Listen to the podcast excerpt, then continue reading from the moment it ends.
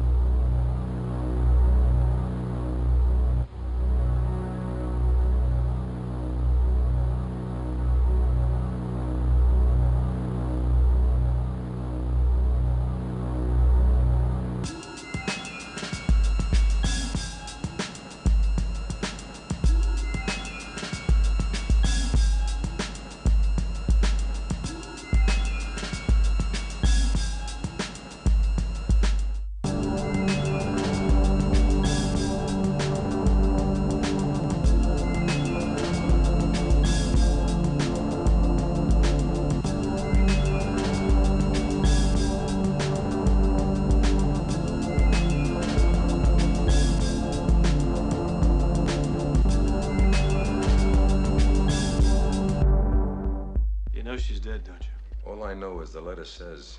She'll be alive until 3 a.m.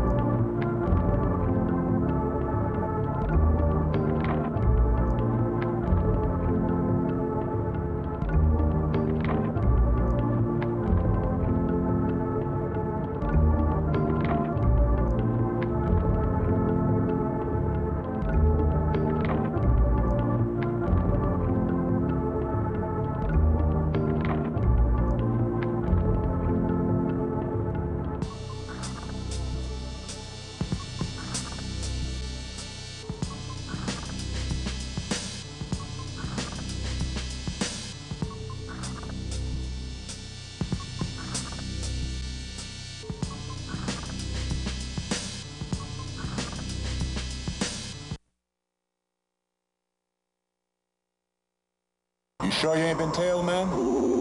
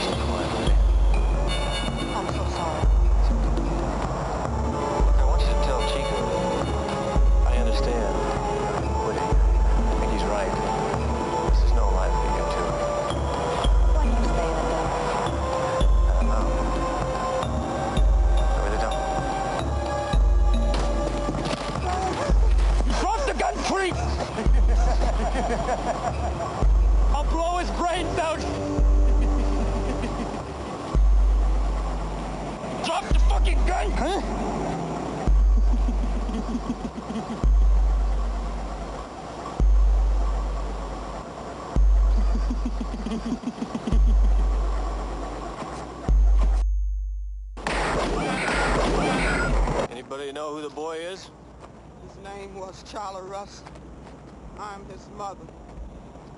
He's only 10 years old.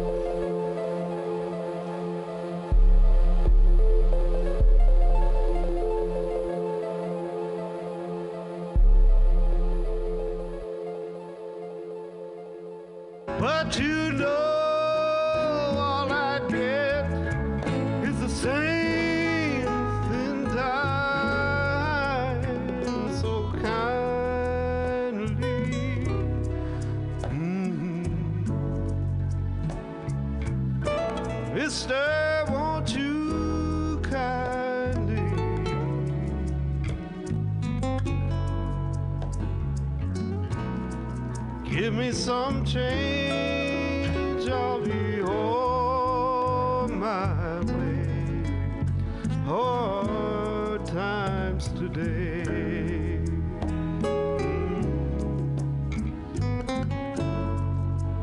Hard times today.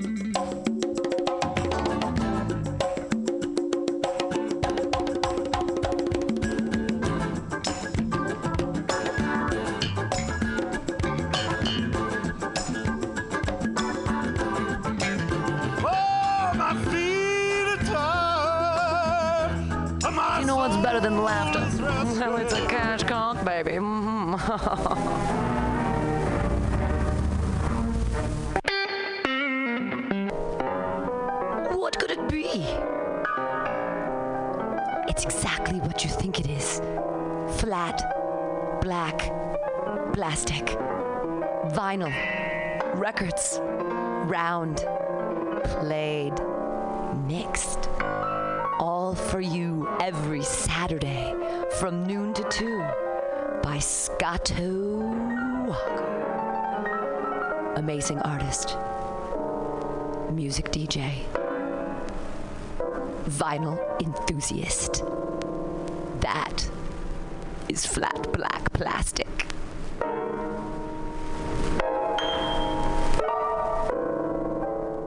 My name is Breakfast, and I'm running for Chancellor of the United States of America. For too long, we have gone without a chancellor who is willing to take bold leaps of faith and logic to create new possibilities for our great, big, fat nation. As your chancellor, I will balance the budget on the head of a pin, give entertaining speeches, have scandalous affairs, write strongly worded letters to unpopular foreign leaders, look good on camera, end all hunger, crime, abuse, war, disease, disasters, sadness, depression, oppression, repression, suppression, transgression, obsession, expression, impression, regression, and digression by signing pieces of paper that express my disapproval of such things. And invest in an American flag pin to be worn prominently on my stylish jackets. It's time to work together to take the country back from us and return it to ourselves. It's time to turn this country around and drive it into opposing traffic. It's time to take a chance on the Chancellor.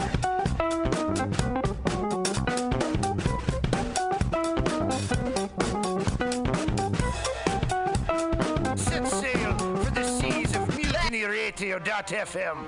From there, you can capture. A halfwit. Not funny, but Comedy Day will be a guarantee. Yet anyway. Yeah. Bounce, pick up and bounce, it's a bounce, bounce like little bow wow, say bounce, bounce, pick up and bounce, bounce, bounce, bounce, bounce. Thank you for turning into an old episode of Everyday Conversations on Race for Everyday People. Sima Lieberman can't be here today, but her show will be. We're going to play an old episode from. Uh, You're listening to Everyday week of training. Conversations on Race with Everyday People with Sima Lieberman here on MutinyRadio.fm as she is looking for another song to play for you guys. We're, that was just from her guest who's going to be here.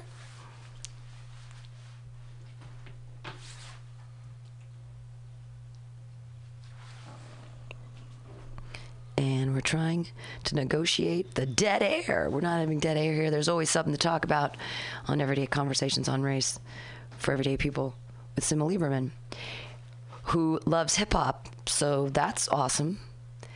And is going to be educating me on things more than just Lauryn Hill. So that was a joke for those who have, in the mid 90s, the miseducation of Lauryn Hill, a hip hop record. Hi, now we're going to be listening. Now we're going to be listening to Jada Imani and Kaylee J. and an Cypher 2017. And our guest should be arriving momentarily.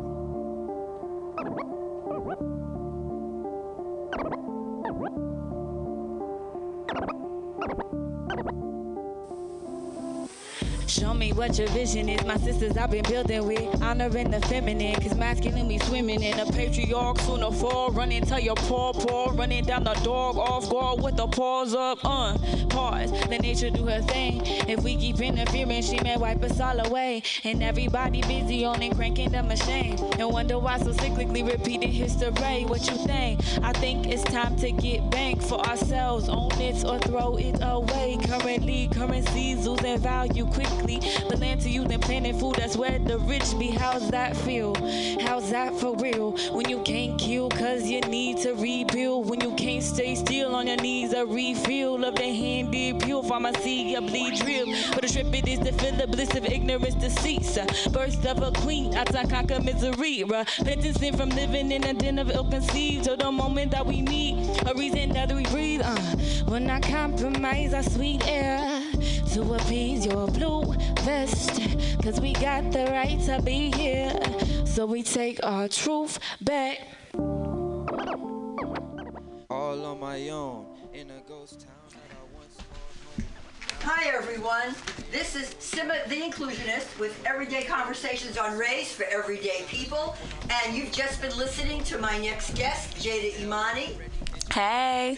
Hey, Jada. So, Everyday Conversations on Race for Everyday People, where we bring people together from different backgrounds, different races, different colors, to have comfortable conversations on race, to be able to eliminate fear of difference and bring people together.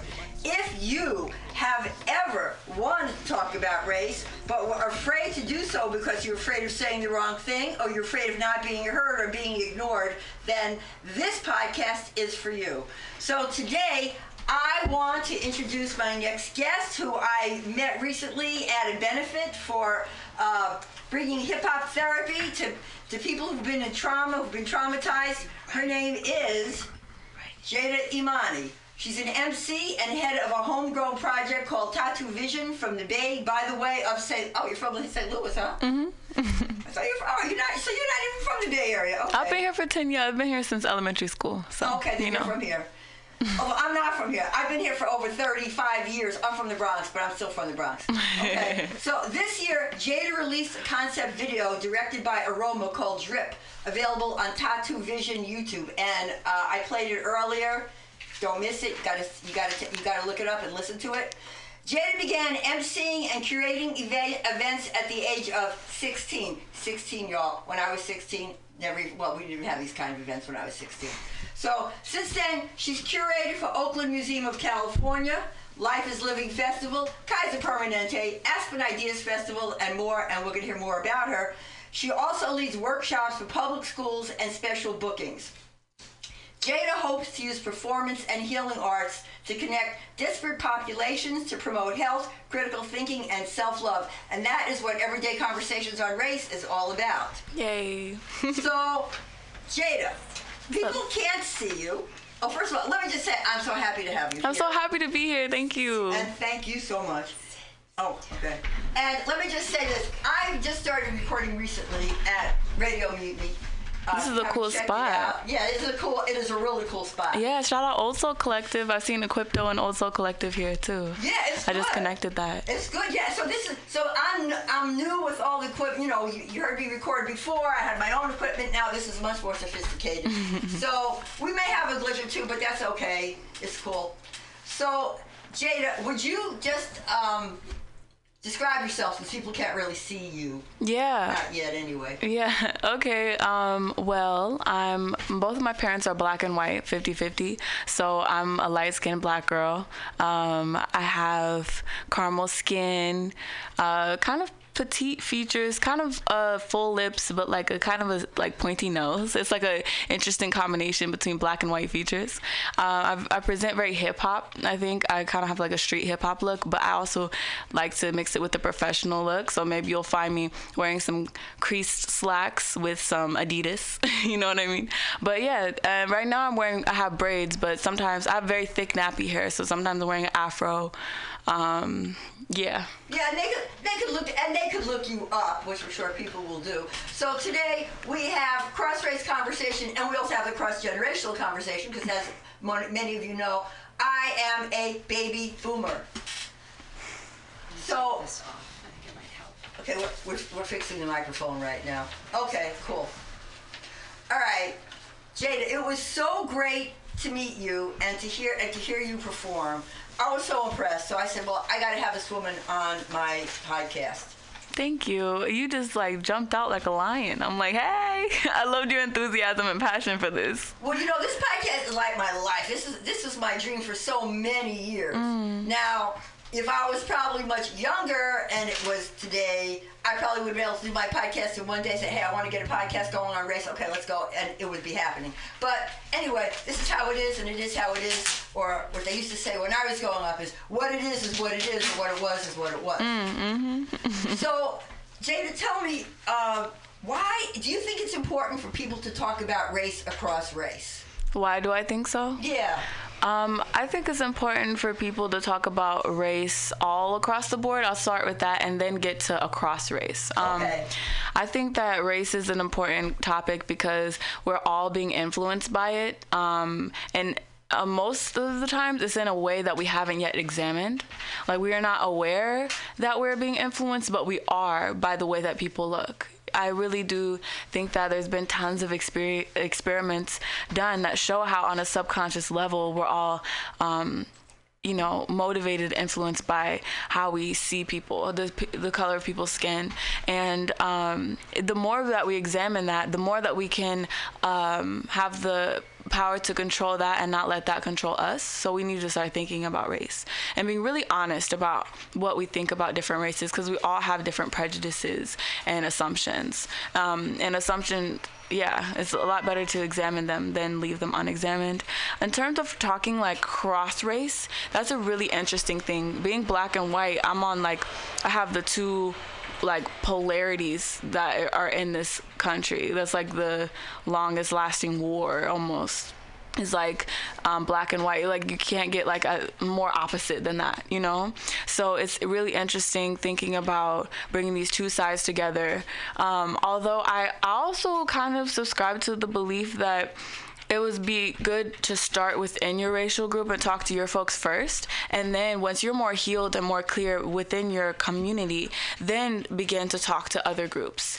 Um, and for myself being in the middle like i'm in a very peculiar situation when with the conversation about race. So hopefully i can be used by the greater force of good to um, yield like my interesting middle positioning to like help both sides but i'm still figuring out my role there but yeah i think we all need to start talking about race and starting in our own homes and really starting um, to like you know really examine our own hidden beliefs Yeah, and I like what you said about starting in our own homes. Mm-hmm. I was at, I went to see a documentary which was amazing about the Oakland Interfaith Choir, Mm. Oakland Interfaith Gospel Choir. And, you know, that's very multicultural, multiracial, multi-everything, age, religion. You know, they got Christians, Catholics, Jews, Buddhists, all kinds of people in it. And a lot of people said, well, this is what America needs to look like. This is what it needs, you know, people hang together. I said, but you know what? This is what people's living rooms need to look like. Mm. I said, because it's not enough, you know, you just like go to an event, which is cool. I mean, I, I, everybody should go to events that are from different cultures. But if you don't really get to talk to people, and then you want to be able to talk to people like everyday conversation, but I also like what you said about people need to first start talking amongst themselves, get healed, and then start talking. Now, one of the problems I see sometimes, um, and, and this is just my own experience, my own observation, is a lot of times like I'll see a lot of white people, and this is not to disparage anybody because I think anything anybody does to eliminate racism is important. But sometimes I'll see white people only talking to white people about race. And they mm-hmm. go, well, first we only have to talk, you know, I got to talk to white people about race. But then what I don't see enough of is then branching out and reaching out. Mm-hmm. And you got to be able to branch out and reach out and know that maybe you're going to be uncomfortable. Maybe to talk about something else. Simma Lieberman, the inclusionist here, with everyday conversations on race for everyday people, where we bring people together from different backgrounds to have a cross race conversation about race. If you've ever wanted to talk about race, but were afraid of saying the wrong thing or afraid of not being heard, then listen in. I'm so excited to introduce my guests today, who are two very close friends of mine, Juan Lopez and Sid Real. And Juan and Sid and myself and three other people are co authors of a book called The Diversity Calling Building Community One Story at a Time. So, Juan and then Sid, because people can't see you, I'm going to ask you to please share a little bit about yourself, who you are, a little bit about your background, okay? So, let's start with you, Juan. Well, as you said, Juan Lopez. I grew up in Pittsburg and Concord, California. I run a business called Amistad Associates. I have been involved in diversity, equity, inclusion, organizational change, uh, community organizing for a number of years. I um, I guess I was blessed to be called into this work in about 1982 or so with uh, Dr. Price Cobbs. And it's a calling that's continued for me to discuss not only diversity, but all the dimensions uh, that come about when we talk about diversity, equity, and inclusion. Now, we're all different in, in different ways, everybody who wrote the book. So, would you just share something about uh, your cultural background and maybe your age or your generation? You don't have to say exactly how old you are, just your generation. I have no problem sharing my age. I'm 63. I identify as Chicano. I'm third generation Chicano in the Bay Area. Family moved to Pittsburg in 1928. Um, I think probably the descriptor of me would be I'm about 5'8. I like to wear hats and earrings.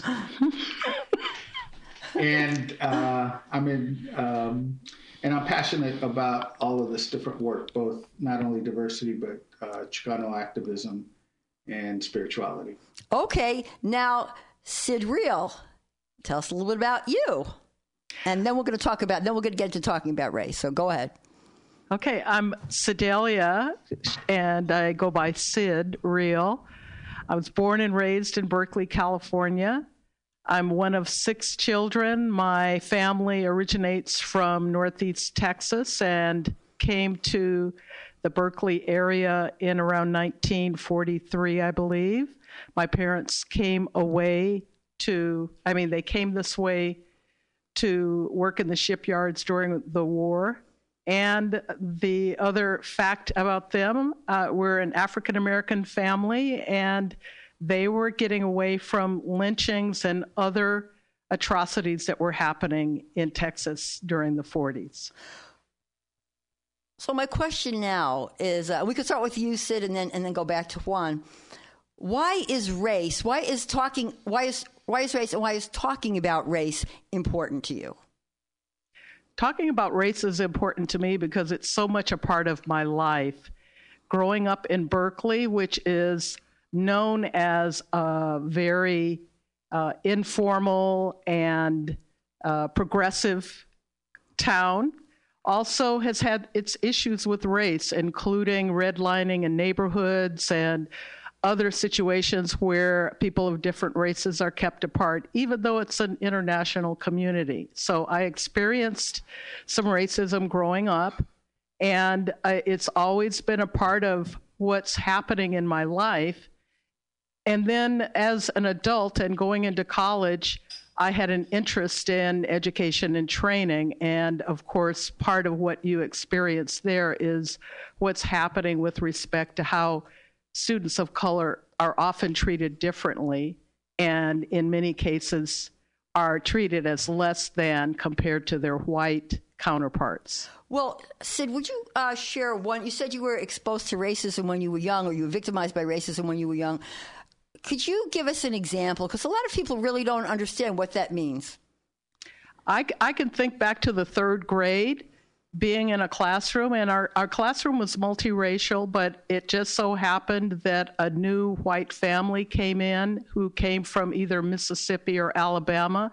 They'd been a sharecropper family, lived down the street from me, and my third grade teacher had the audacity to pair me up with him for us to share a book. And um, he started calling me the N word and pushing me and saying that he wanted his own book and that sort of thing.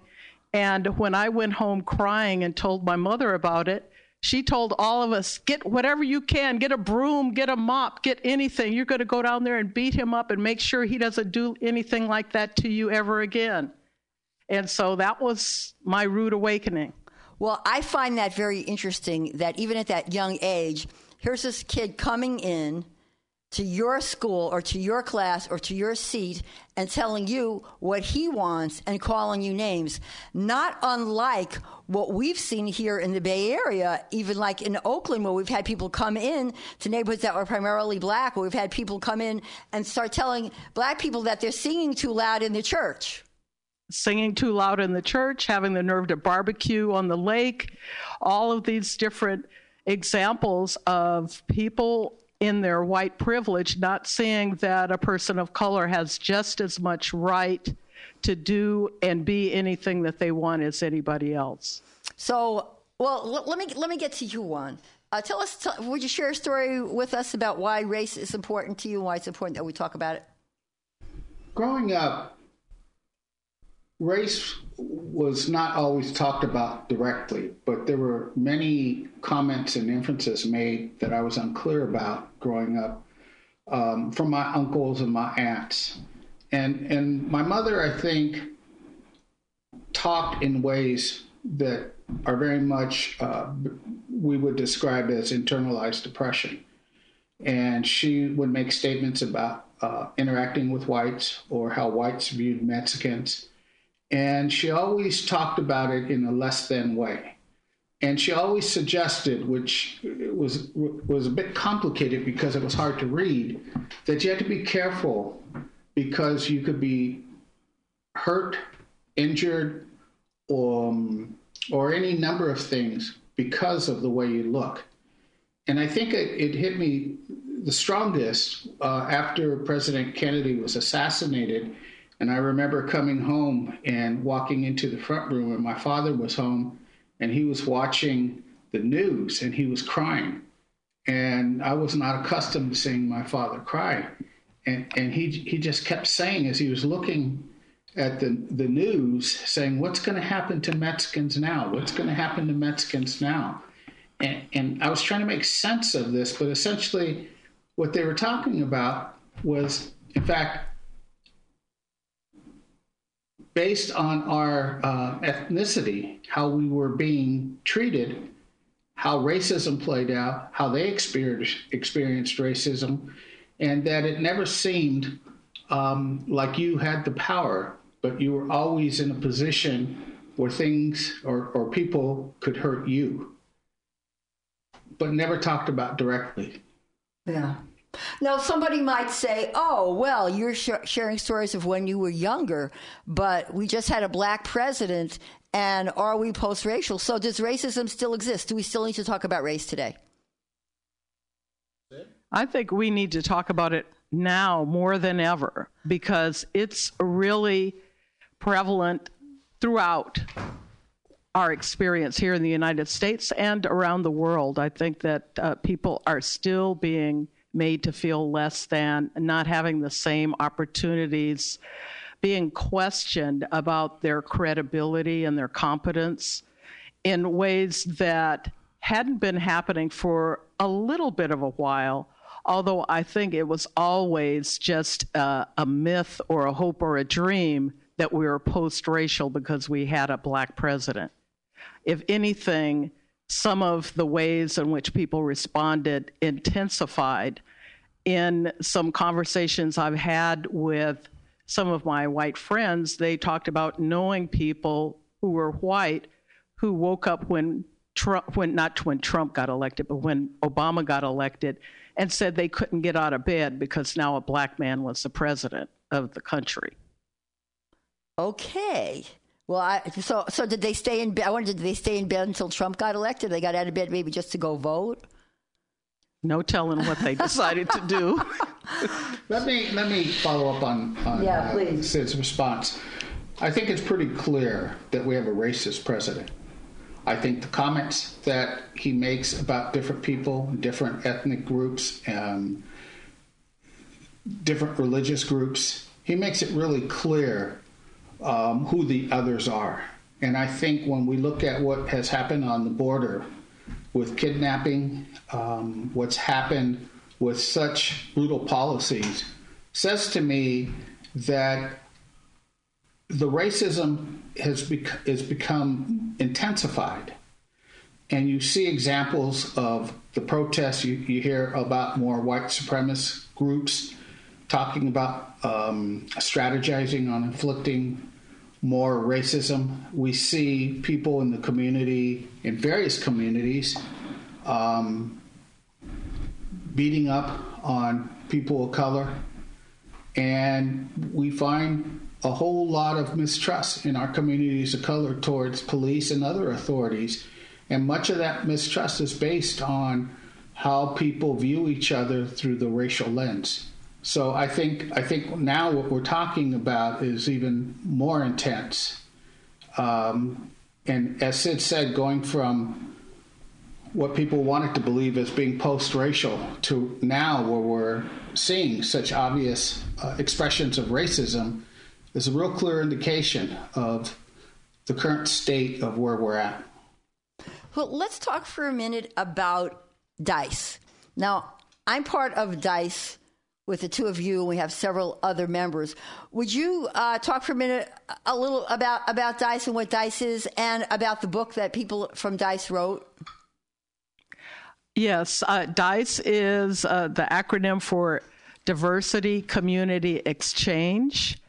The nine authors of the book all met at a conference called Diversity 2000. It's actually a gathering of diversity and inclusion practitioners that comes together annually to commune with one another, learn from each other, and in some cases collaborate and work together. And one of the things that we decided to do was come together to write a book about our own personal journeys and experiences as a way to talk about our work as a calling and the calling is how we can build community one story at a time.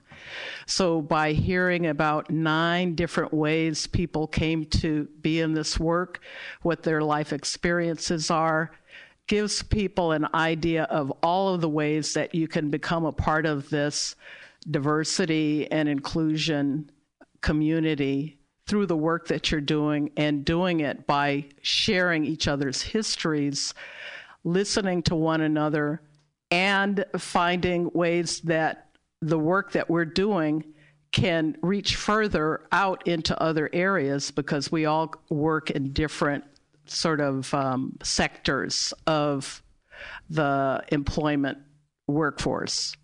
Now, some people would say that they've never seen people be able to talk about race. Some people would say, Oh, I'd like to talk about race, but I can't, and they don't want to talk to me about it, and blah, blah, blah, blah, blah.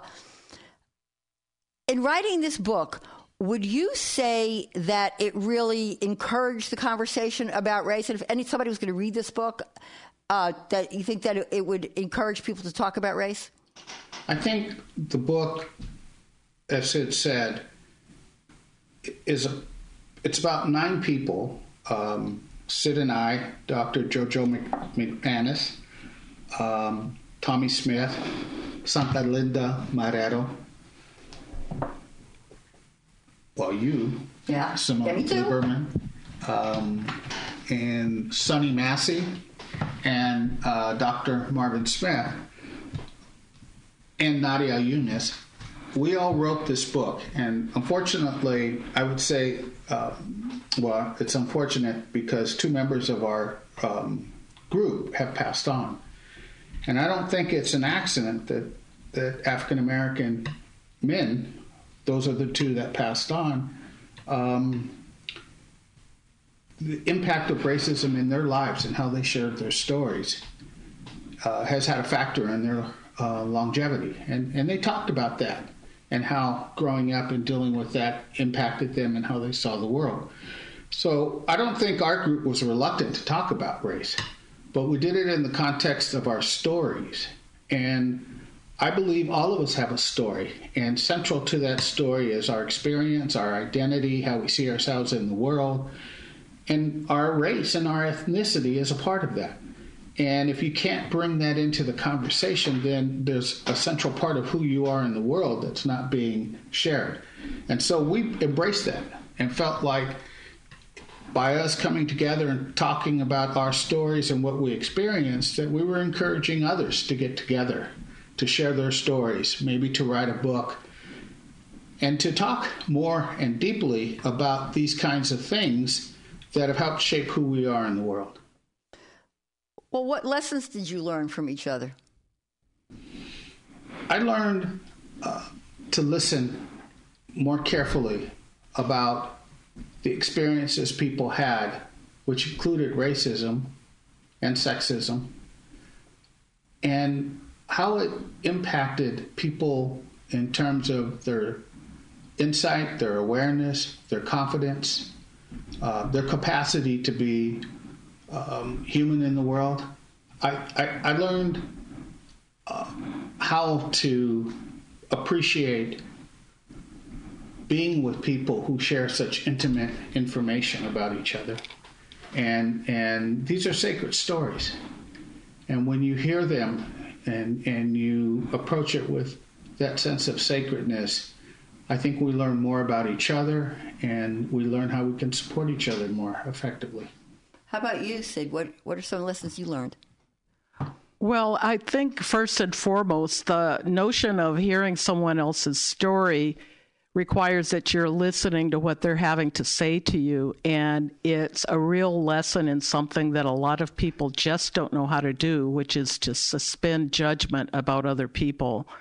So when you have a notion about who somebody is based on how they look or where they come from, and you don't know the story behind who they are as an individual, you might make some assumptions about them that are incorrect. And by hearing the full story and hearing it from people the way they want to share their story, rather than you coming up with the questions about their different aspects of their lives, but them just telling their own personal story, it opens up the opportunity that there may be things that you have in common. You might learn about what some of the differences are, the different approaches people may have to dealing with the same kinds of situations and issues. And so it really expands your way of being by having that connection with people based on their own personal story. Now, you talked about you talked about assumptions that people might make about each other until they share their stories. Have either of you been in situations where you where you realized that you had made assumptions about another person based on how they looked or what you knew about them until you heard their stories that that you'd be able to share with us? Um, well, I can uh, think about one of our members who passed away, Marvin Smith, a very large, imposing African American man who was a policeman and he worked in Parchester Village, North Richmond. I have relatives there who knew him, and just the fact that he was so large and in charge and imposing and had such a presence, it would make some people reluctant to engage with him. The Marvin I knew was the kindest, sweetest, so approachable kind of person. And you would never know that on the surface just by who he was uh, as somebody who was formerly in law enforcement and then was in the role of the EEO director and diversity manager at the Lawrence Livermore Labs. So he he made a transition in his career and I'm sure that he brought that same uh, larger than life presence into that kind of work as well. Uh, Juan, how about you? What assumptions did you have you found that you've made and then said, "Oh no, now that I know this person, so not, so not true." Everybody makes assumptions, but a lot of times people don't want to admit that they make assumptions because they think, "Oh, it's going to make me look bad." So it's very helpful to hear about times when other people admit that they've made assumptions and then that they've been wrong. I've made assumptions uh, about a lot of different people and and their motivations and when I've looked at their body language, um, I might have thought to myself, uh, they have a certain belief system or a certain demeanor, uh, or they don't like me, or they do things and I don't like them. And then the narrative in my head just continues to grow in terms of why.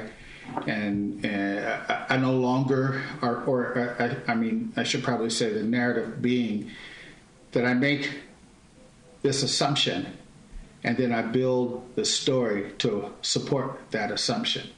As I've gotten older, I've worked real hard at, at not trying to put people in boxes because my experience has been that when you get to know somebody across race, there's a, a, a tremendous amount of, of knowledge and wisdom that they share and the more you can build an authentic relationship, the more you're able to communicate and share in that way. And assumptions prevent that from happening. So I've, I've done that a lot. And could you share what, an example with us? Um, I, when I started um, graduate school, there were certain other graduate students that um, had a demeanor about them, some of the white folks. Uh, and I found that uh, I immediately put them into a, a, a, category of being privileged or not knowing anything about my reality or my struggle or what goes on in, in our community. And um, I discovered that as I got to know them, they were very knowledgeable about race. They were very committed to dealing with um, ending racism um, they were outspoken and um, they became very good friends and allies. Um, and some of them even um, participated and, and helped support me in going after some big issues that we had as problems at the school with the dean, who we thought wasn't really looking at bringing more faculty of color in that could speak to the service needs of our community in the Bay Area. Well, when we wrote this book, we had a lot of uh, discussions.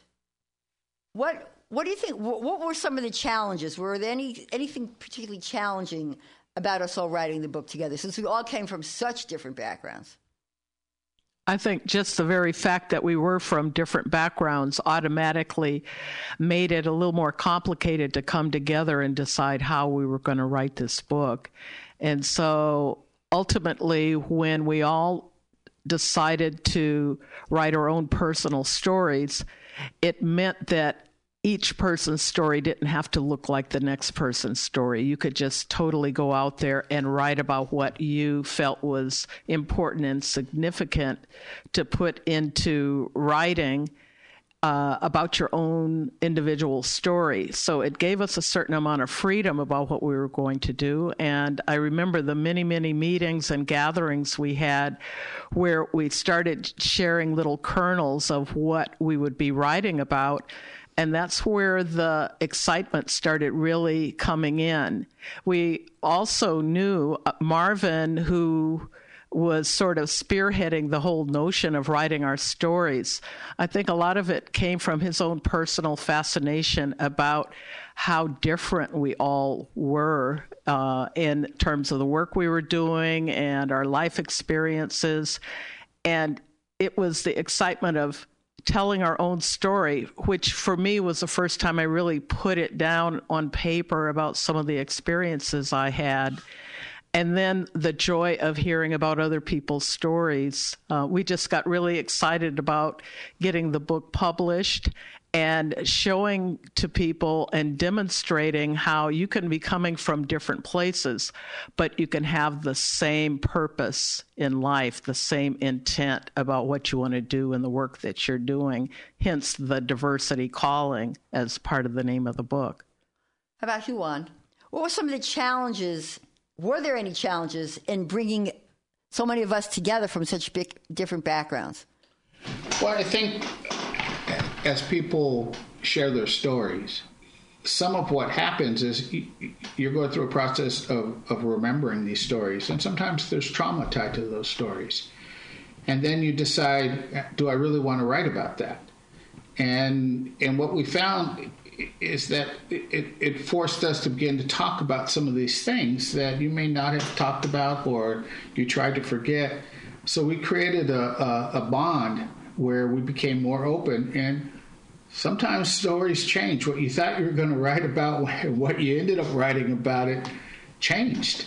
Yeah, mine did. And and then sometimes you're reading it and you're asking for for some real feedback about what you're talking about. And and as I said, it's not always easy when you you're trying to put words on paper about these experiences. You know, I talked about my brother's suicide. Um, I talked about being knifed. I talked about things that uh, were very personal that were tied to race and internalized racism. And, and I tried to tie it together in a way that wasn't just a war story, but was about individual learning, sharing, um, and, and hearing from the co authors uh, where they gave we gave each other feedback about the stories and what should you know what we might want to do differently. But it, you, it was like building a family and having a lot of trust and giving each other feedback and listening to the pain that was in the room. Yeah, and I think that we knew each other. We thought we knew each other well, but it wasn't until we really started telling our stories that we got to know each other on a much deeper level. And I don't know if you how often you see that when you have people from different backgrounds, different cultures, different races, different sexual orientation, where people really can get that far down. But it seems to me that if you really want to have a conversation about race and you want to bring people together, you need to be willing to go that far down. So, what do you think? What, what, what, what are some of the things that are most important for people? Like, say you have some people, a group of people from different different backgrounds. Maybe you have a white person, a black person, an Asian person, somebody's from Africa, somebody's from um, African American, somebody's from Japan, somebody from China. You have all different backgrounds. How can they start to have the conversation? Particularly if they have not been around people who are different than them that much. What would you suggest? I think one of the things is sometimes you start with the experiences that people may have in common. Mm-hmm. And uh, finding out, for example, that somebody is from the same hometown that you're from, or um, even from different towns, but maybe there's something else that you have in common your major in college or your particular vocation that you start from there. Maybe the similarities help you at least begin a conversation. And then from there, tell your story and see how there are differences in terms of what your life experience is compared to what somebody else's life experience is. And I think, in particular, in doing the work of diversity and inclusion, we encounter people from all walks of life who are a part of this journey around uh, making a difference in the world when it comes to how people relate to one another. And so if you can kind of draw out what's going on with another person, not only are you learning about them, sometimes you're helping them learn about themselves in ways that they had never talked about before. And oftentimes, in some of the training and workshops that I conduct, that's the reality of what happens with people is that it causes them to think about and talk about and perhaps write about some of their experiences that they don't think have any value or they don't necessarily remember them until you start talking about some aspect of being a human being on this planet and what brought you to who you are today. And then there's an opportunity to look at what were happening to you in your formative years. What are some of the pivotal moments in your life that made a difference and may have caused your journey in life to go in a particular direction that maybe you didn't have in mind before. Now, have you had any experiences, say, like with a white person who you started talking to them and you could tell that they were maybe a little afraid or they were a little standoffish? Have you had experiences with people like that, and then you were able to fi- find a connection? Because, in a way, if they're feeling freaked out, you actually are the facilitator in that conversation.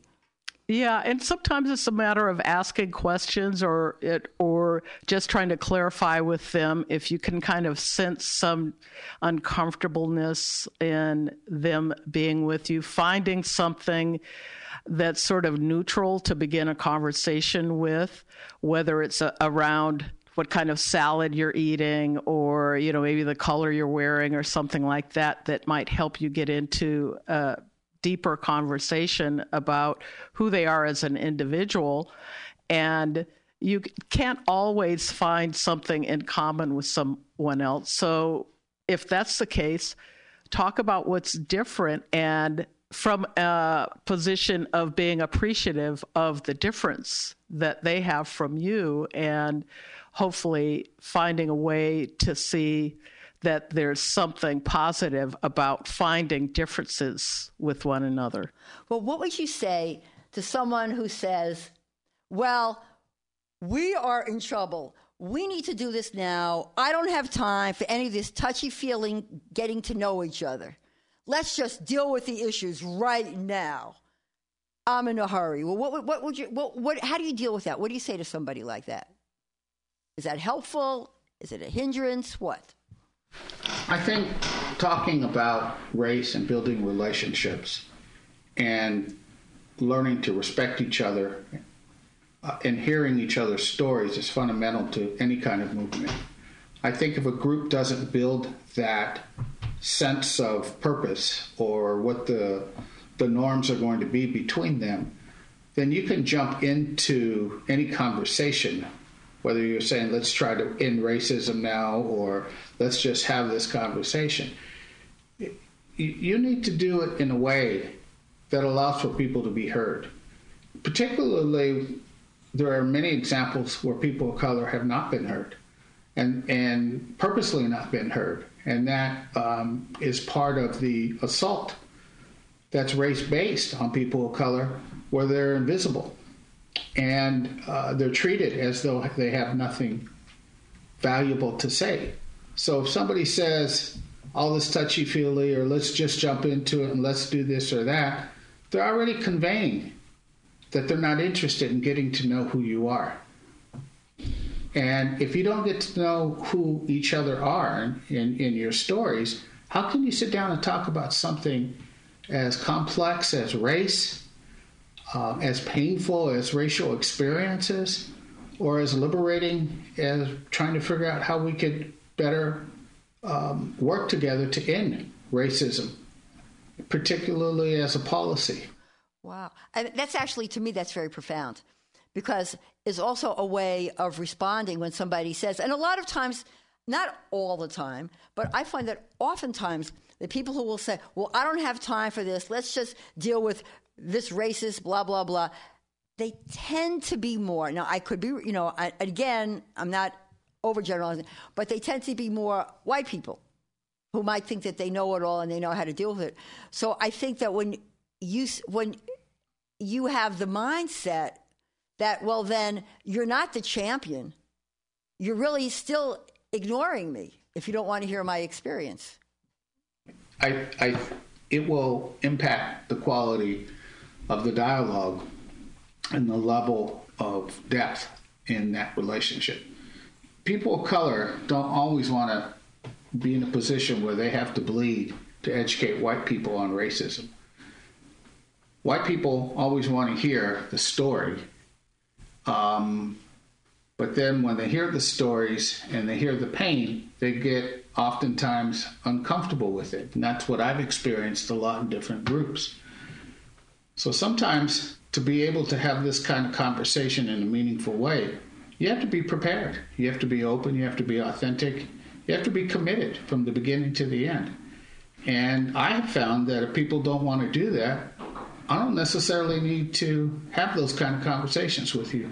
There's plenty of people I would love to have conversations with who are as committed to addressing racism as I am and are willing to do like we did in the book go deep, uh, share, make decisions, build relationships that are going to last a lifetime. Do you have any examples? I mean, I, am just, I know I'm putting you both on the spot. Uh, do you have any examples of maybe a situation with somebody who was from a different culture, different background, and as a result of having a conversation, they moved the needle a little bit, or you moved yours?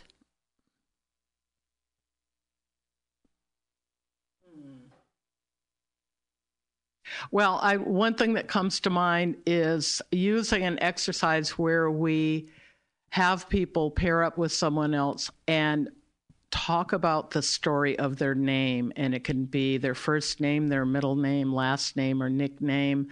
But just what is the story behind what your name is about? And it's a simple request on the part of the facilitator to just get people talking and to talk about themselves, which the reality is a lot of people just aren't accustomed to doing that, especially in a, a workshop or some sort of training situation. So by first modeling what a name story might look like and then having people share it with just one other person, it kind of gets their toe in the water of being able to reveal something about themselves in a way that hopefully feels safe because it how you are named there's no question about whether it's right or wrong or maybe you know somebody who has that same name but it was for a different reason.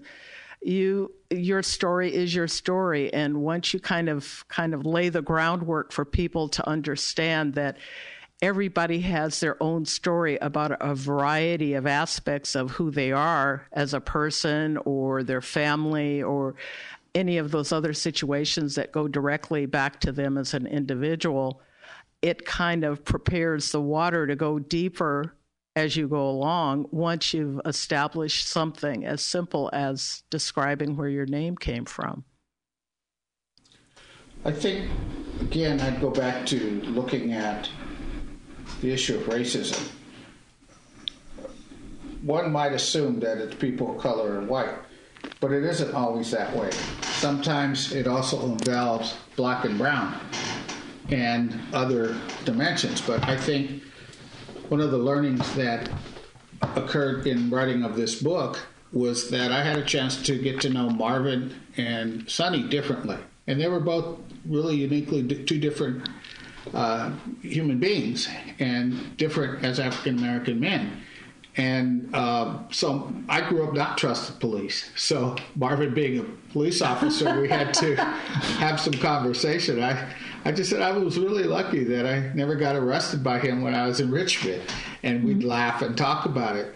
But what I also enjoyed is that um, Marvin um, was committed to the African American struggle, and he was um, very clear about what that, that challenge was and, and how to deal with it. And uh, he was very proud as African American man, and I was very proud as a Chicano. And sometimes we'd laugh when when we had uh, sporting events where we saw two boxers, a, a, Mexican boxer and a black boxer, and we're rooting for our own to win, and we're teasing each other, you know, and and it was funny because um, we also were able to talk about how we viewed each other's cultures and and got to learn more about each other. I mean, he certainly grew up with stuff about Mexicans. I grew up with stuff about African Americans. And our ability to get to a point where we trusted and loved each other and, and loved each other's commitment to their community was, uh, I think, pretty profound because I know there were times when um, Marvin challenged other African Americans on statements they made about Chicanos or Mexican Americans, and on his job where he took the lead in making sure that diversity programs and services were being offered to uh, Latinos, even when he was getting pushback from African Americans about why are you putting resources in that direction, and and you know I did the same uh, for African Americans, and and I think we could be allies for our own communities, and we had to learn to get past our own racism that we grew up with, that we were socialized with as well, and and I had that experience with Sonny that was different. Probably the first few years, Sonny and I didn't really talk or like each other. Really? And, I had no idea. Well, I think we had different experiences, you know. Yeah. But, but over time, particularly writing the book, and as he got closer to the end of his life, when we talked about it, he, he said was very honest. He'd say, "I didn't like you at first because you thought you were all that." And I went, "What? Really?" and and you know, we would just kind of go back and forth. But through Sid, I really got to see Sonny in a different way and learn to love Sonny in a different way. Um, and he showed up uniquely as a black man, and he would say what was on his mind, and he would say things about people that look like me and others. And we'd have to get into those kind of conversations to deal with our own perspectives and our own uh, assumptions. But those were the kind of conversations that led to not only a good book, but us telling these stories and building relationships where um, we we learn to love each other very deeply. Well, what I'm hearing is the story of how everybody got together. You got to know each other. I mean, and when I say you, I'm actually mean me because I'm also in it too. But I'm hosting the program, so I can't just make it about me, no matter how much I want to make it about me. But I just can't. But uh, how once people got to know each other, you were actually able to deal with issues. You're able to deal with issues of race. You're able to deal with issues of bias. You're able to deal with issues of assumptions. And I think that so often people are afraid to have those conversations because they are afraid of being jumped on. And what I know our experience was that we were a- actually able to share experiences. Like if I said something and maybe somebody said, "Oh, well, that's really a biased statement," that I was able to listen because I trusted you. Very well said. Yeah, absolutely. I think the bond and the level of trust that we built amongst the nine of us was really fantastic. And it was built over a few years where we really had some deep, hard conversations, and some of it was lighthearted as well. I mean, there were quite a few people who were jokesters amongst us. And so we kept everything really enjoyable and positive, and yet when we needed to go deep or clarify something that might be misunderstood or taken the wrong way by someone, that we were able to come together and really talk it through. Sometimes I will see in, uh, and I see this a lot with young people um, who like to say, and, and this is a generalization, but but it's common. Well, we don't need to talk about race. Yeah, we'll just like kind of talk about race, but they don't really talk about it. They don't really talk about each other's experiences, and then something happens, and then people get hurt. People can get physically hurt, and nobody comes to their aid, or Wait, wait a minute. What do you mean you had to go and get all black? You weren't so black before, and now all of a sudden you're talking about racism. What's this about? You know, and, and I've seen that happen. So, what's your reaction when you hear about those kinds of instances? What do you think people need to do? I think we live in a time where we don't have the luxury of not talking about race. I think we're seeing racism creep into policies. I think we're seeing racism affect financial commitment of health and human services. I think we're seeing racism play out amongst um, police, and this is leading to, to, to big, big division and low levels of trust.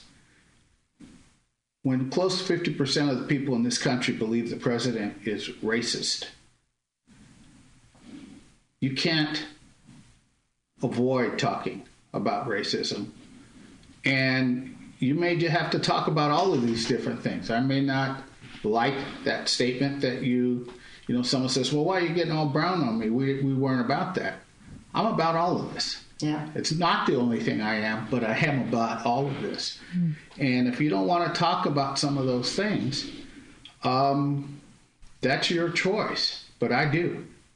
And I will encourage and influence this conversation in as many places as I can, particularly when it has a direct impact on our communities. Now, we've had some pretty deep conversations through the years. And I like to think about what is the most i mean there's a lot of i could say what's the most pressing issue around race? I mean there's a lot of pressing issues. But right now i'm th- i'm going to ask you what you think we can do about this. White people or primarily white people calling police on people of color primarily black people but not always black people for i don't know walking down the street with their hands in their pockets or I don't know, maybe combing their hair. I mean, what do you think some of the what what, are some of the what do we do about that? Well, one of the things that we can do about that is own up to the fact that uh, white supremacy and white privilege are institutionalized throughout all of our systems, and it seems to be growing. Even though we seem to have been making progress, I think we're state, taking a step backwards, and people are forgetting that all people are created equal under the law. And this situation where people are getting singled out because they're a person of color doing everyday things shouldn't be the case. And we need to make sure that everybody is aware that it's inappropriate to do these things and start ensuring that there are enough complaints about what's going on and pushback on people doing these things so that it doesn't become a situation where people get very casual about it and don't respond and then it just keeps escalating and escalating. I feel like we're kind of in that state now where people calling the police on somebody barbecuing on Lake Merritt, and then the, this uh, young girl who is selling bottles of water outside of her apartment that gets the police called on her talking about a permit or a need for a permit or what have you. That this kind of thing isn't appropriate if you're only doing it for certain people who happen to be people of color. There's something wrong about doing that, and we need to raise awareness about how inappropriate it is and how we're singling out and um, identifying people of color as perpetrators of things that other people do without any consequences. Let me let me jump in on that. Yeah, please, please. Because um, probably four years ago, maybe five, Andy Lopez, who was a 14 year old um, Latino in Santa Rosa, California, um, was shot and killed, and shot a number of times. And somebody called into the sheriff's and said that there was a man walking along the freeway with a gun and he was a 13 year old boy. He had an iPod with the earplugs in. The cops pulled up. They called to him to try to warn him. He didn't hear them. He turned around, and the story goes he had his gun, and he was shot a number of times. And I'm convinced that when people call in and said this person has a gun and this and that, it influences what the police officer is going to see when he, mm-hmm. they get there. And they may be concerned for their life, but they're going to approach that situation differently. When you look at the number of African American young men who've been killed recently, and the story is all the same. I was fearful for my life. Well, people are making these calls, and some of these calls are leading to a death sentence. Yes. And you really need to ask yourself when you make that call is there something you're seeing um, that isn't based on bias or fear? Because that call could lead to somebody being shot. It does not happen towards white people when calls come in, or even when they have guns in the park but it is happening people of color. And I'm very upset with people thinking they can call the cops on people for just living their life. And it seems to me that there's a response that, and, and I'm not saying this to everybody, everybody out there, but particularly if you're a white person, uh, that, and you, if you're a white person and you see what's happening and you see that this is becoming a pattern, then I want you to take responsibility to talk to people. Talk to other people who are white about their fears. Talk to them about what their issues are. And if you see somebody calling the police or giving somebody a hard time for, for being a person of color living their life, then I would hope or I would demand or I would want you to speak up and tell them to stop. I agree wholeheartedly. Me too. The barbecue incident in mm-hmm. Oakland, oh, the woman that took wife. the, the, the wife. Well, and there were there was a white woman that jumped in on that too. That was his wife. That oh, was his oh, okay. wife. I didn't he know was, that. She was white. Yeah. And and calling out the other woman. I, but there are other examples yeah. of, of where white people have stepped in and hey, they've hung around there until the cops came to make sure that the right story was being conveyed. I think you're right. I think white people need to call out other white people when racism is happening. And I think you need to make sure you're helping to educate people in these areas. Well, thank you so much. Any last any last words you'd like to say? Well, thank you for having us. It's really a delight to talk about the stories that we wrote and sort of where we've gone from there, even though we're missing a couple of our co authors now who have passed on. It's hopeful for me that people will hear this podcast and also perhaps read the stories and be encouraged to do something similar in how they interact with people. So, okay, now what's the name of the book? And where do you get it on Amazon? The Diversity Calling, Building Community One Story at a Time. It's an anthology by the Dice Group, and it's available on Amazon. Thank you. And Juan, go ahead. Well, um, I, I, I want to just follow up and say if you want to have a impact on how racism is playing out in our country, make sure you're uh, encouraging people to sign up and vote in November because our votes are going to make a difference on whether or not racism is going to continue along the trajectory it is now, or we're going to reclaim that uh, and set, tell the story that we want to build in, build in terms of building our community. Thank you so much. This is Simma Lieberman, the inclusionist at Everyday Conversations on Race for Everyday People, signing off.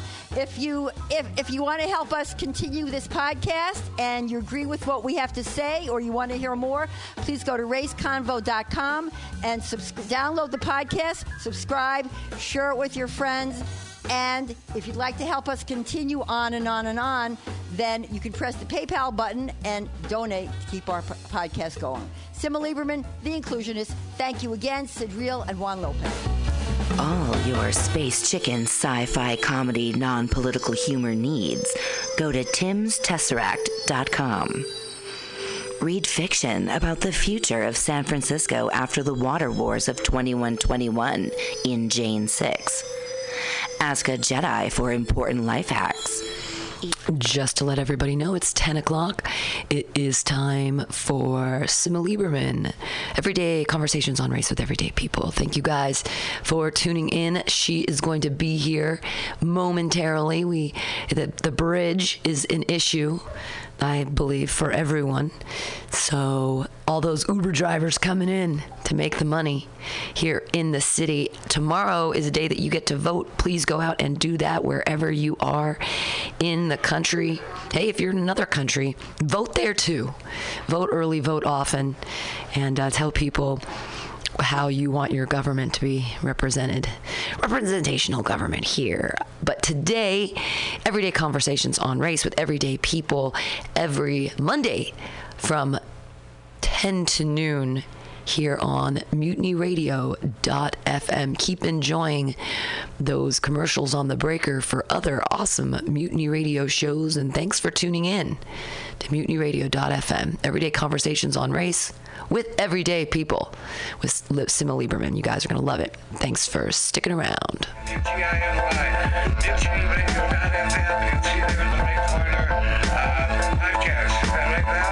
That's right. Then all the shows are listed alphabetically, so you can just scroll down and you'll find Common Thread Collective. You can also get the Common Thread Collective and Women's Magazine for free on iTunes. Unfortunately, the only weird part is because there's so many comedy shows at this station, we're actually under the free comedy section.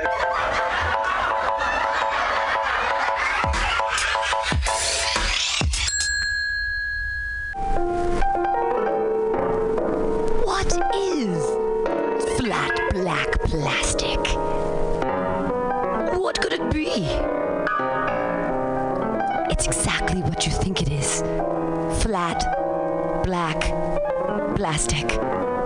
Vinyl, records, round, played, mixed. All for you every Saturday from noon to 2 by Scotto Walker. Amazing artist, music DJ, vinyl enthusiast. That is flat black plastic.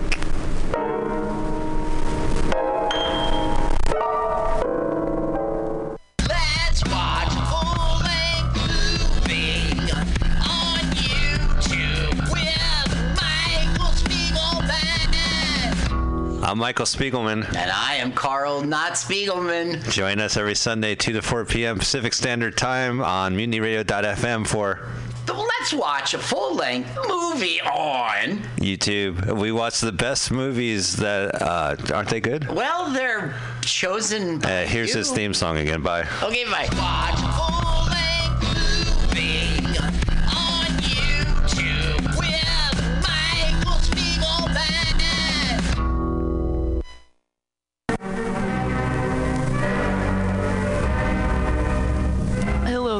friends out at Mutiny Radio.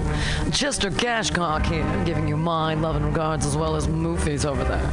And you know, anytime I go swimming in my vault of rare coins and piles and piles of filthy cash, I can't help but listen to Bamtastic's Comedy Clubhouse every Friday from 8 to 10. They have a fun time at Bamtastic's deep in the mission where you can laugh off your tushy every Friday for a mere $10. And $10, I mean, that's what I use to wipe my tushy with, so to wipe it off for is indeed it is. And if you can't make it to Mutiny Radio, don't worry, don't fret at all. You can simply download the podcast post show in the comfort of anywhere, like your Aspen summer cottage on the mountain ridge for the kayaks. Just go to podcast.pcrcollective.org or mutinyradio.fm podcasts and look for Comedy Clubhouse with a K. You can download it for free. But we'd love to see you every Friday, 8 to 10, down here at Mutiny Radio. Laugh off your tushy. and Save your life. Because you know what's better than laughter? Well, it's a cash cock, baby.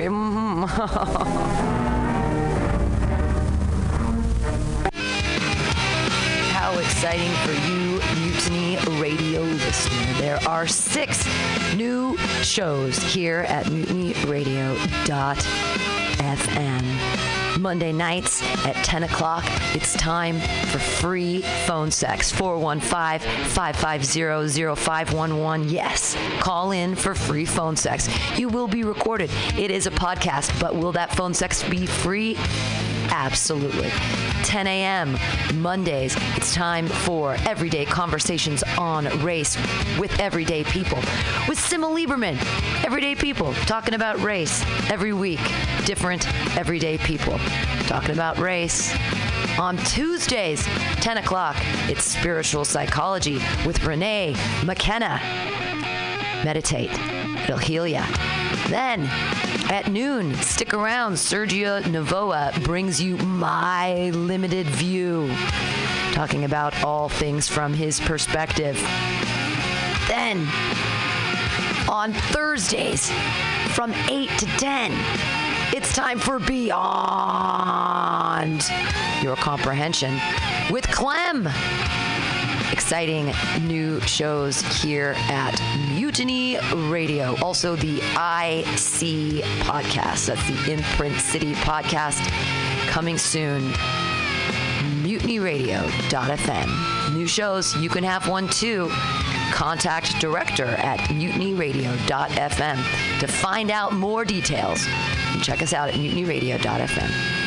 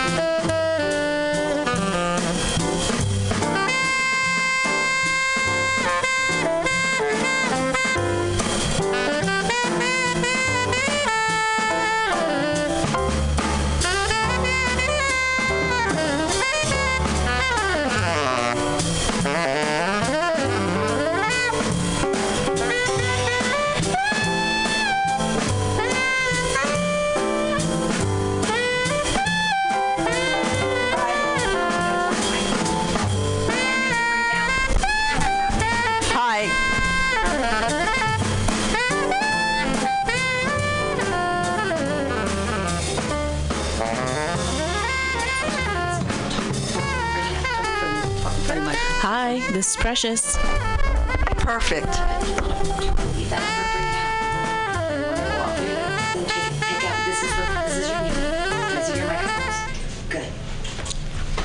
Hi, everyone. This is Simma Lieberman, the inclusionist, with Everyday Conversations on Race for Everyday People, where we bring people together from different backgrounds to have conversations about race and bring race to the people.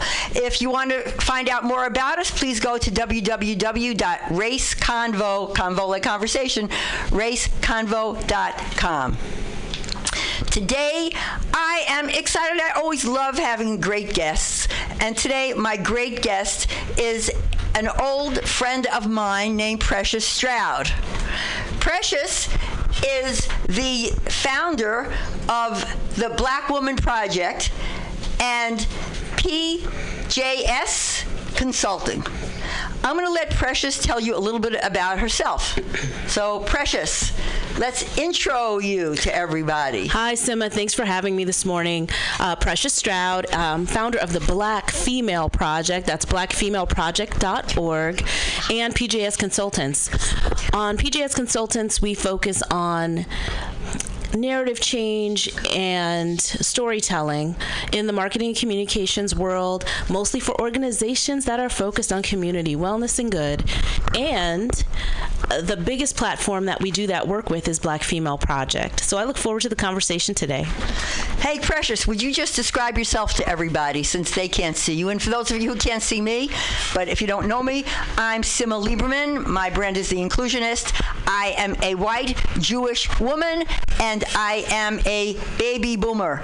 And I'm from the Bronx, and I live in Berkeley, but I'm still from the Bronx.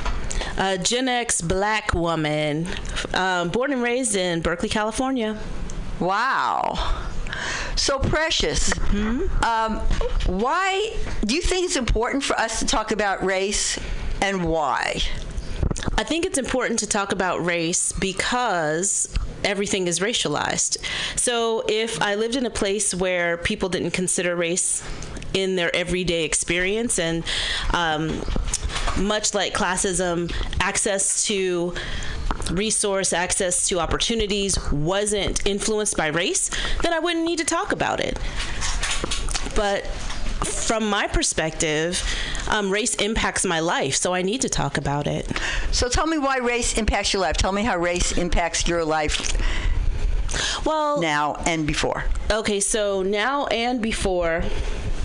Well, the context, the historical context of kind of the country and society we live in has the implications. So if you take a group of people and you tell them, "Hey, you are going, well, you're going to work for free based on your race," and there will be, in addition to that, like let me be real about like torture, um, you know, all of the things that Africans experience once they came here.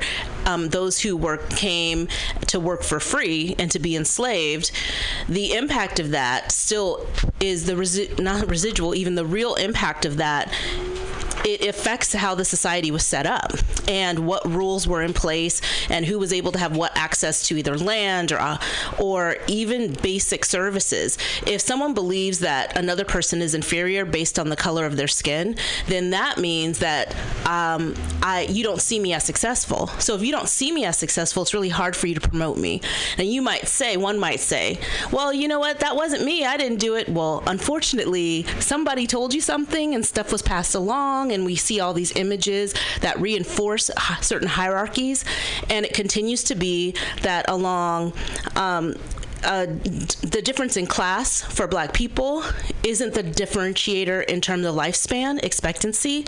Whereas with some races depending on your cl- social economic class you live longer.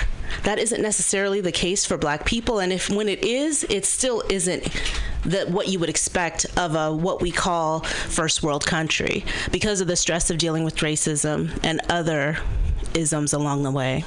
Yes, race, uh, racism definitely is a health crisis in the United States.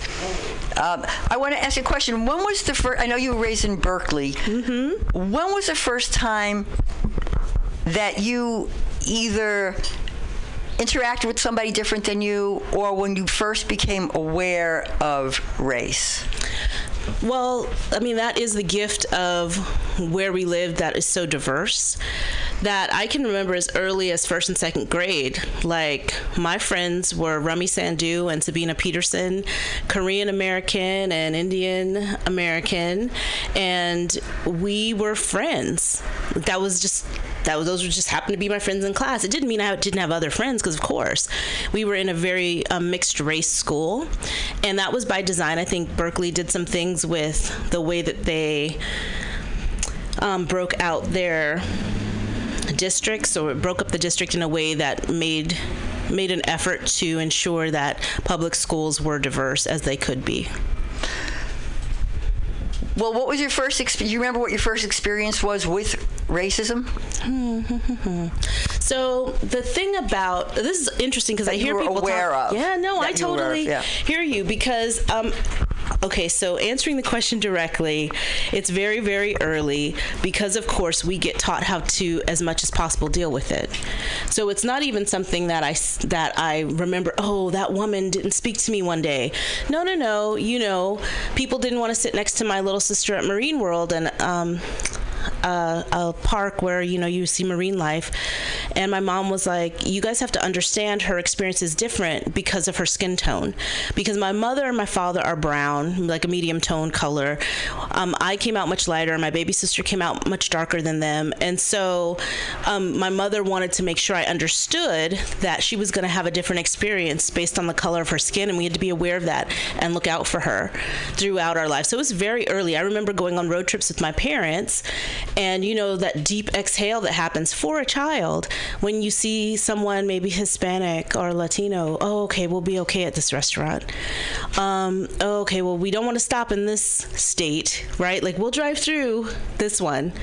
And being very cognizant of that. Like people talk about road trips. I am not okay with that. Um, i know you know everybody do what you want and do what you love and live your life but i'm not going cross country. Uh, no. Well, what do you think right now about what's going on in the country overall around race and the messages that we're getting? Well, you can't um, you can't hide something forever. So it's gonna show up, and it's showing up in a big way. Um, I think the what I've heard is people saying, "Well." Um, it's the blowback from Obama. Well, it was there already. Um, all of us who are living in these experiences and conscious of it understand that that it's a it's a really ugly truth that nobody wants to talk about. The other thing is this notion of um, sweep it under the rug as if uh, the institution of Jim Crow and slavery didn't exist, and that was so long ago. It wasn't that long ago. My great grandmother, my great great grandmother was first generation born free. My mother knew her. My sisters, you know, were babies when she was alive. That's not that far removed, which means the coping skills that she learned were passed on to my great grandmother, who was alive until I was in high school. Oh wow! So, you knew her. Oh yeah. Wow. Oh yes, my junior year of high school, she passed away, and she was living with us at the time. So those coping skills that they learned, they passed along. So I have to now be responsible for unlearning some of that stuff that was for survival, because now I'm supposed to have a different opportunity. What were some of those things? Um. Well, you know, I have a deep sense of work ethic, and and, and that's good. But I also feel like if I don't work, I'm gonna die. Yeah. Like a, like I work to the point where my head'll keep going, but my body really shouldn't. And so I'm trying to break that cycle and where it doesn't feel like so intense around this is linked to me being safe rather than just having the lifestyle that I, I want to enjoy and I've earned based on my credentials and the other things that I've worked so hard for.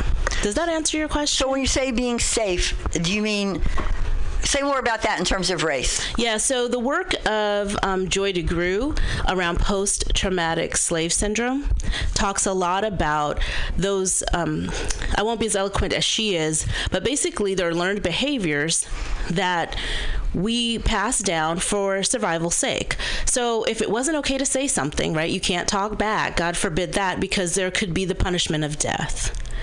Um, people were raped um, it was just part of the culture. Like that was the norm, even though I'm not saying it was accepted because of course, there was much more revolt than Nat Turner. If not, we wouldn't be here today.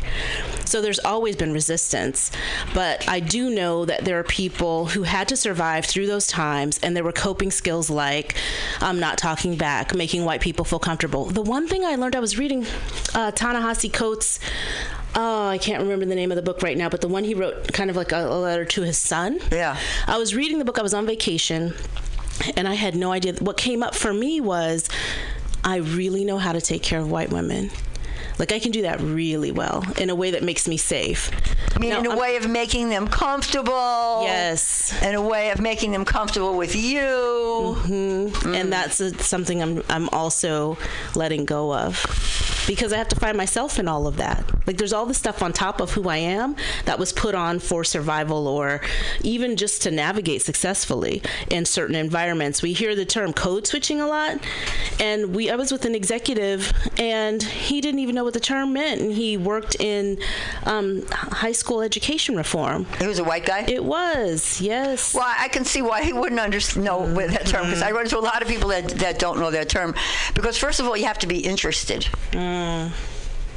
You have to be interested. You want to know what other people go through, and if you're not interested, you're not going to know. A lot of times, people say, "Well, you know," I, I hear a lot of my friends say, "Well, white people should know. Or by now they should know." And I said, "You know, there's a should and an is, mm. and you can't make an assumption."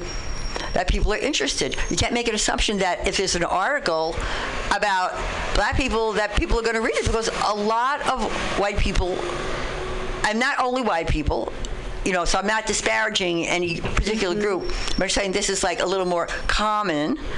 And that other people, if if it's if it's not related to my group, I'm not going to be bothered with it. And then when they do something like, "Oh my God, I didn't know," well, you didn't care either. You know, it wasn't wasn't it wasn't in your reality. And um, I mean, the reality is, if we're in this country and we care, we need to make things in our reality. So you started your business and you started Black Girl Pro- Black Woman Project. Black Female uh, uh, Project. A young girl. What is Black Girls Code? That's some. That's mm-hmm. another program. Kimberly Bryant. mhm. Yeah. Good. So could you talk a little bit about that program and some of the messages that you're trying to impart around not feeling like you have to take care of people who are different than you, but so that you can actually be yourself. Sure. So w- I found myself kind of whispering in at happy hours in the corner about what was going on at work. And we'd get together, me and and I'd do it with various groups of girlfriends. Hey, you know what herbs are you taking to manage your stress? You know, and everything revolved around stress at work.